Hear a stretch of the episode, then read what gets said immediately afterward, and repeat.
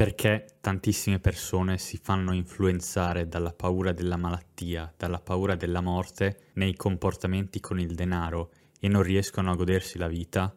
Lo scopriremo in questo video in cui riassumo e commento il libro di Bill Perkins, Die with Zero. Questo è il libro, sei virgola quaranta euro su Kindle, duecentoquarantadue pagine, scritto nel duemilaventi da Bill Perkins. Bill Perkins è questo signore qui, hedge fund manager americano, focalizzato su venture capital e energy market, quindi uno che di soldi se ne intende, non è il ragazzino su YouTube che ti insegna la vita. È un libro che ho letto la settimana scorsa, che raccomando. Ovviamente non l'avevo letto quando ho prodotto questo video qui tre settimane fa. Sono rimasto piacevolmente colpito dal fatto che io e lui la pensiamo in maniera simile su molti argomenti. Ho scoperto questo libro grazie a Reddit Fatfire, quindi dove postano le persone con tanti soldi. Ad esempio, oggi ho raggiunto sei virgola cinque milioni di patrimonio, vado in pensione facendo ingegneria del software, oppure ho venduto la mia startup per cinquanta milioni all'inizio dei miei trenta anni, eccetera eccetera. Quindi di nuovo si parla di gente che ha i soldi, non di volpi che non arrivano all'uva. Quindi partiamo. Secondo l'autore il senso della vita è raccogliere quante più esperienze possibile e bisogna fare una scelta deliberata sulle attività e sulle esperienze che si vogliono compiere. Bisogna conoscere se stessi e capire quali sono le attività che ci piacciono maggiormente e che alla fine del giorno ci rendono più ricchi. Facendo un parallelismo con gli investimenti di tipo finanziario, dice che la memoria ci paga dei dividendi e questi dividendi sono crescenti con il tempo. Fai una tua esperienza a venti venticinque anni, poi a cinquanta te la ricordi, sei orgoglioso di averla fatta e secondo te a cinquanta anni assume un valore ancora più grande di quando l'hai vissuta a venti. Dice che c'è un tempo per ogni cosa, ad esempio a ottanta anni non puoi fare una settimana bianca perché il fisico non reggerebbe. A venticinque sciare sette giorni di fila si può fare e a molti piace. Senza salute non ci si può godere il denaro e molti magari non concorderanno sul dove vuole andare a parare l'autore. Fa l'esempio del suo primo lavoro, faceva tipo il clerk alla P I T di un exchange a New York, viveva risparmiando tutto il possibile, parla con il suo capo, discorso sul denaro,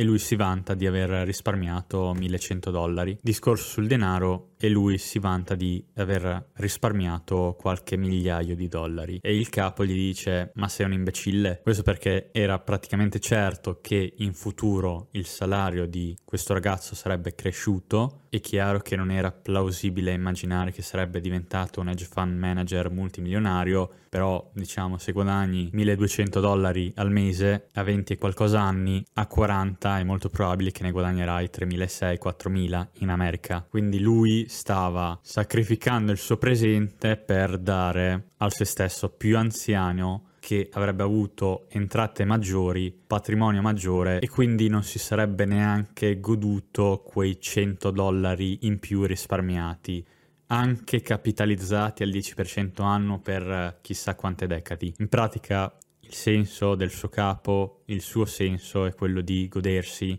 i soldi nel presente, specialmente quando se ne hanno pochi, e la minima spesa può incrementare la qualità della propria vita. Parla poi della fragilità degli anziani, di suo padre che faceva il giocatore di football, che si ritrovava in uno stato di salute molto precario, gli regala l'iPad con all'interno un video con le gesta del padre nello sport, nella vita. Il padre si commuove, si ricorda dei tempi che furono e questo è un ottimo regalo, perché ad un anziano sul letto praticamente di morte sicuramente non fa piacere come regalo un paio di pantofole o un biglietto aereo per farsi un viaggio. Gli oggetti calano di valore nel tempo, le memorie acquisiscono valore nel tempo, le memorie non possono essere rimpiazzate ma gli oggetti sì. Continua a parlare dello scorrere inesorabile del tempo e dice sempre che è meglio avere un'esperienza prima che averla più in là. E a quel punto uno deve farsi la domanda: non voglio fare questa esperienza oggi, la farò domani. Però dovrebbe anche chiedersi che rischio c'è a non avere questa esperienza oggi. Esempio, stavo leggendo sotto a un video di YouTube di una canzone dei Nirvana e uno diceva avevo il biglietto per il concerto a inizio novantaquattro e adesso mi pento di non esserci andato. Questo rimpianto ce l'avrà per la vita probabilmente. Riguardo alla morte, lui dice che vede troppo spesso persone che sacrificano gli anni in salute perché pensano: ma quando arrivo a ottanta anni, a ottantacinque anni, ho bisogno della sicurezza che solo il denaro mi può dare e quindi devo accumulare capitale per quando ci sarà la vera necessità. Secondo lui è sbagliato, secondo lui bisogna iniziare a pianificare in maniera deliberata la traiettoria che si vuole dare alla propria vita, bisogna scegliere quali saranno le esperienze che si vogliono vivere e i piani vanno fatti quando si è sani, per quando si è sani. E secondo lui è proprio il pensarci all'ultimo, alla morte, che fa fare le scelte sbagliate sia sul denaro che sulla vita. Paradossalmente, uno che pensa di non morire mai è uno che non ha alcuna lungimiranza, perché non sta pianificando, sta dicendo: io voglio il capitale perché non si sa mai quando sarà necessario,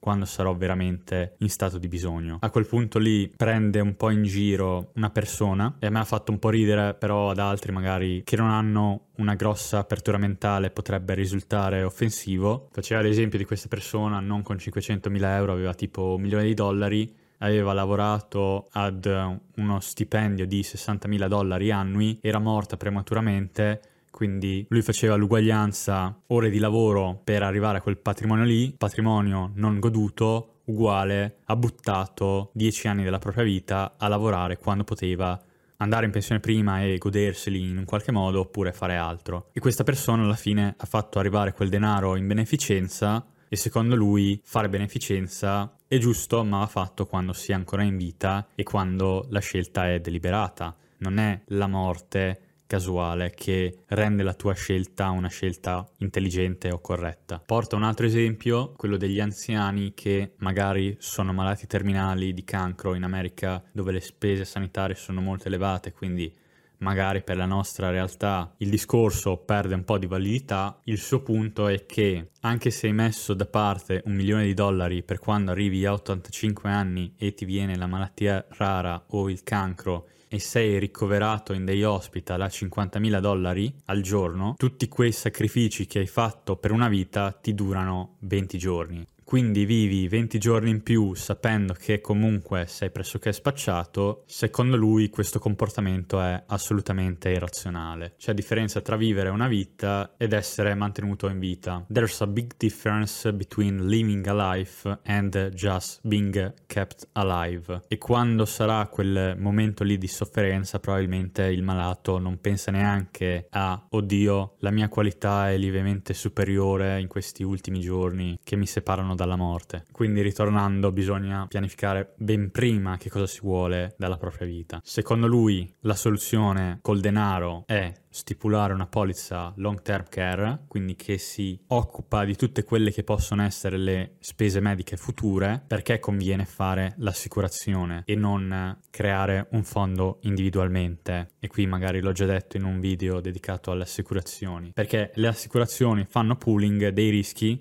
Quindi alcuni individui avranno bisogno di una indennità, altri non ne avranno bisogno. Se questi individui si mettono insieme e si assicurano, il premio che si va a pagare è minore rispetto al denaro che devi accantonare per immunizzarti in maniera completa da questo rischio qui. Ovvero, facendo l'esempio con le cifre di prima, o accantoni un milione da parte, oppure paghi un premio di sei, sette, ottocento dollari ogni anno per quaranta anni, si arriva a meno di cinquantamila dollari. Se succede sei tutelato, se non succede hai speso e amen. Il patrimonio da un milione lo puoi utilizzare anche per altri scopi, non solo per la malattia, però sicuramente è uno sforzo molto maggiore di accantonamento che devi fare per arrivare a quella cifra lì, che poi non è detto che ti basterà, come non è detto che tu sia effettivamente coperto con questa assicurazione qui, perché poi ci sono dei casi di esclusività. In ogni caso concordo, cioè è verissimo che anche in Italia assicurazioni sanitarie private e altre assicurazioni di altro tipo sono stipulate da pochissime persone. Se si fa un percorso di pianificazione finanziaria con me, che sono consulente finanziario indipendente, si guarda anche quel fatto lì. Non è che si dice ci servono settecentomila euro a sessanta anni e basta. Ci sono gli imprevisti, ci sono gli strumenti per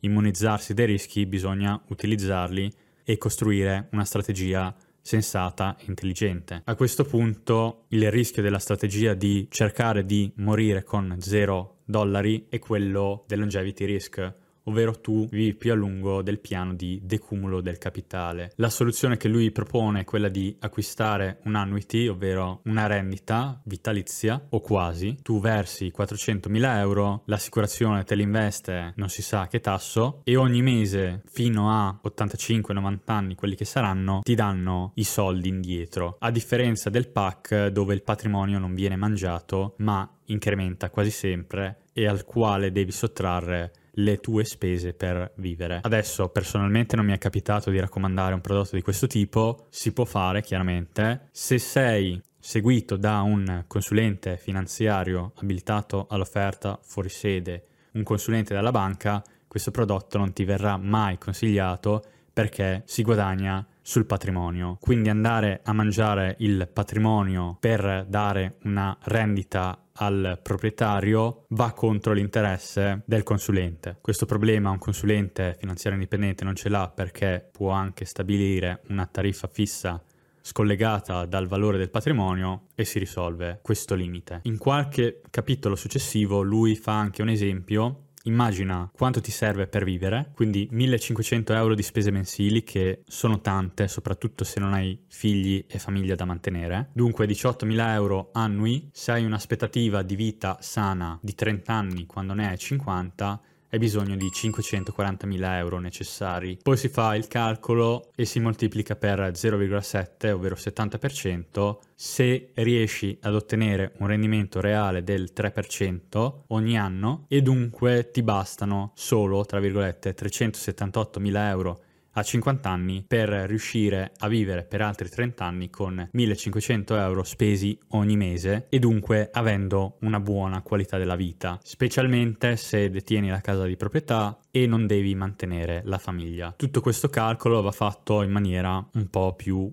elaborata, questo è un esempio. C'è chi ha bisogno di spendere duemilacinquecento euro ogni mese, c'è chi sa che questa spesa non sarà fissa perché a sessantacinque settanta anni, ribadiamo, si possono fare certe attività, poi quando si è più anziani magari cambia la composizione, magari si spende di più in medicine e non in esperienze. Diciamo che questa somma qui non è fissa. In America li chiamano i go-go years, gli slow go years, i no-go years, gli anni in cui puoi spendere tanto perché c'è la salute, gli anni in cui spendi un po' meno perché la salute non è quella di un tempo, e poi ci sono gli anni no-go years in cui non puoi fare più niente praticamente. Poi dice che comunque la vita è fatta da tanti noi diversi, ad esempio il te universitario muore a X anni, cioè ragioni come un universitario, ti comporti come un universitario ad una certa età, magari anche non frequentando l'università, ma poi si passa ad un'altra fase della vita. Ci sono periodi in cui ti fa piacere andare a ballare tutti i weekend, poi magari il fisico non regge più, magari non trovi più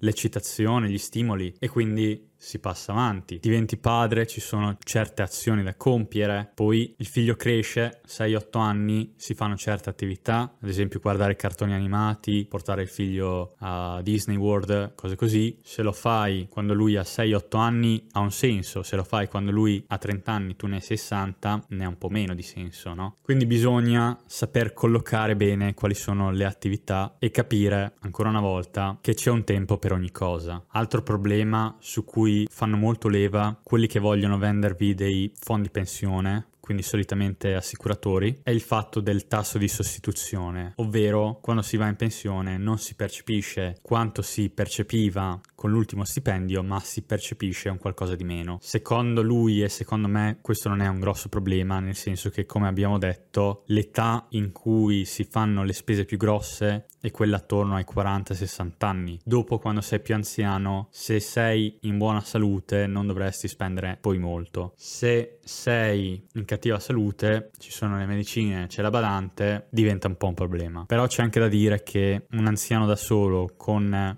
lo stipendio difficilmente può permettersi la badante, quindi lì magari ci vuole un aiuto dal nucleo familiare, dai figli. Parla poi degli anni in cui finalmente si va in pensione, quelli che piacciono tanto ai guru per far leva sulla vendita di corsi. Diventa ricco lentamente con un milione a sessantacinque anni, ok, arrivi a sessantacinque anni con un milione privandoti di esperienze, spese e cose varie, arrivi, ti trovi spesato, non hai un piano, oppure l'hai fatto solo per i primi due anni, faccio questa gita, faccio questo viaggio, faccio quello e adesso cosa faccio? Lui dice che gli anziani che diventano pensionati si possono far prendere dall'ansia o dalla depressione e magari vogliono tornare a lavoro. Quindi bisogna già immaginare come sarà la vita una volta che non si dovrà più andare a lavoro. Per quelli che lo odiano è molto facile, per quelli che magari si trovano bene nell'azienda in cui lavorano il discorso cambia un po'. Ragionamento che secondo me è molto interessante, risk reward. Il profilo è asimmetrico, quando sei giovane il downside è poco e l'upside è molto. Se tu fai un'impresa e questa impresa ti dà soddisfazione, fai milioni, partendo da venti anni arrivi a trenta, a trenta anni hai entrate molto cospicue. Sicuramente da lì in avanti la qualità della vita è salita di molto. Se invece decidi di fare impresa a cinquantacinque anni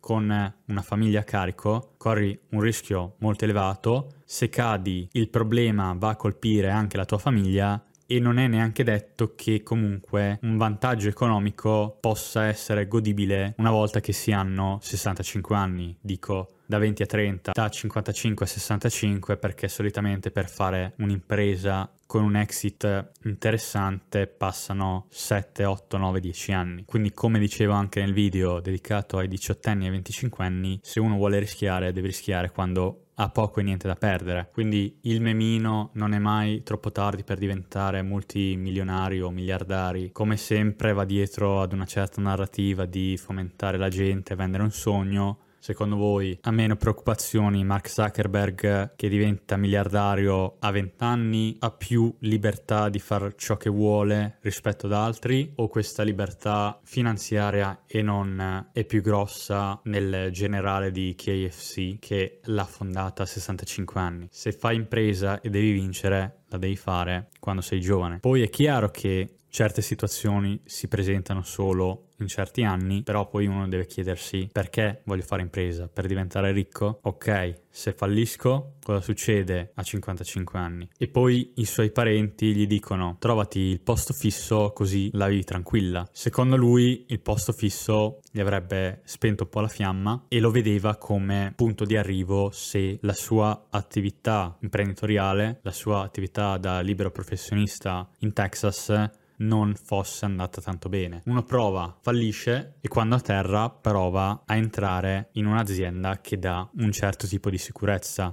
L'azienda che ti dà sicurezza quando sei giovane e hai poco e niente da perdere è un posto che ti limita subito l'upside. Quindi dobbiamo capire che cosa ci blocca, perché questa cosa ci blocca e perché percepiamo un qualcosa come rischioso. Chiudo il video e dico che non sono andato in ordine e vi consiglio di comprare il libro. Vi lascio il link in descrizione e se acquistate da lì mi arriva molto meno di un caffè e a voi il libro costa uguale, quindi vi ringrazio se avete voglia di fare questo gesto. Comunque, riguardo ai figli, dice che gli muovono la critica, ma morire con zero dollari non comporta il fatto che ai tuoi figli non arriva niente in eredità. E lui dice che morire con zero è una filosofia, nel senso che lui si va a spossessare di una parte del proprio patrimonio per darla ai propri figli, non quando avviene la morte, che è un momento casuale, a meno che lui non decida di suicidarsi, ma decide di far avere parte del proprio patrimonio ai figli quando è più utile a loro. Questo perché? Perché generalmente l'eredità viene percepita dall'erede quando si hanno circa sessanta anni in media, c'è chi la percepisce a quaranta, c'è chi anche la percepisce da minorenne, sfortunatamente. Quando hai sessanta anni, diciamo che tu ti sei già creato una tua vita, un tuo patrimonio. Altri soldi in eredità non hanno un effetto dirompente sull'utilità del denaro. L'utilità del denaro ha una forma logaritmica. Più ne hai e meno l'incremento del patrimonio genera benessere. Quando ne hai pochi, invece, una cifra interessante può esserti estremamente utile. Dunque lui dice che secondo gli studi, secondo dei sondaggi condotti non ricordo a chi, l'età che massimizza l'utilità del denaro per chi lo percepisce sarebbe quella che va da ventisei a trentacinque anni, quindi lui per il suo figlio stepson ha già donato, per le sue due figlie che arriveranno a quell'età a breve donerà a breve, tutto il resto conta di spenderlo quando è al picco della salute, del tempo libero, e conta di aver molti pochi soldi quando sarà anziano. Detto questo, fatto un veloce riassunto, il senso del libro penso si sia capito. Ci sono altre parti in cui ad esempio spiega come fare la lista degli obiettivi, la lista dei sogni e come suddividerla in base al tempo, in base all'età, in base alla salute. Parla dei trade-off che hanno i giovani, quelli che hanno quelli di middle age e gli anziani. Parla di tante cose, sicuramente è un modo di pensare particolare, apre la mente. Non sono sicuro che questo modus operandi sia praticabile da chiunque. Sicuramente è interessante interiorizzare certi concetti e poi per il futuro uno sa che certe persone pensano in un modo, agiscono in un modo, si può fare come loro oppure si può restare sulle proprie convinzioni e fare ciò che si ritiene più giusto. Grazie a tutti per essere arrivati fin qui, ci sentiamo presto, un abbraccio virtuale, ciao ciao.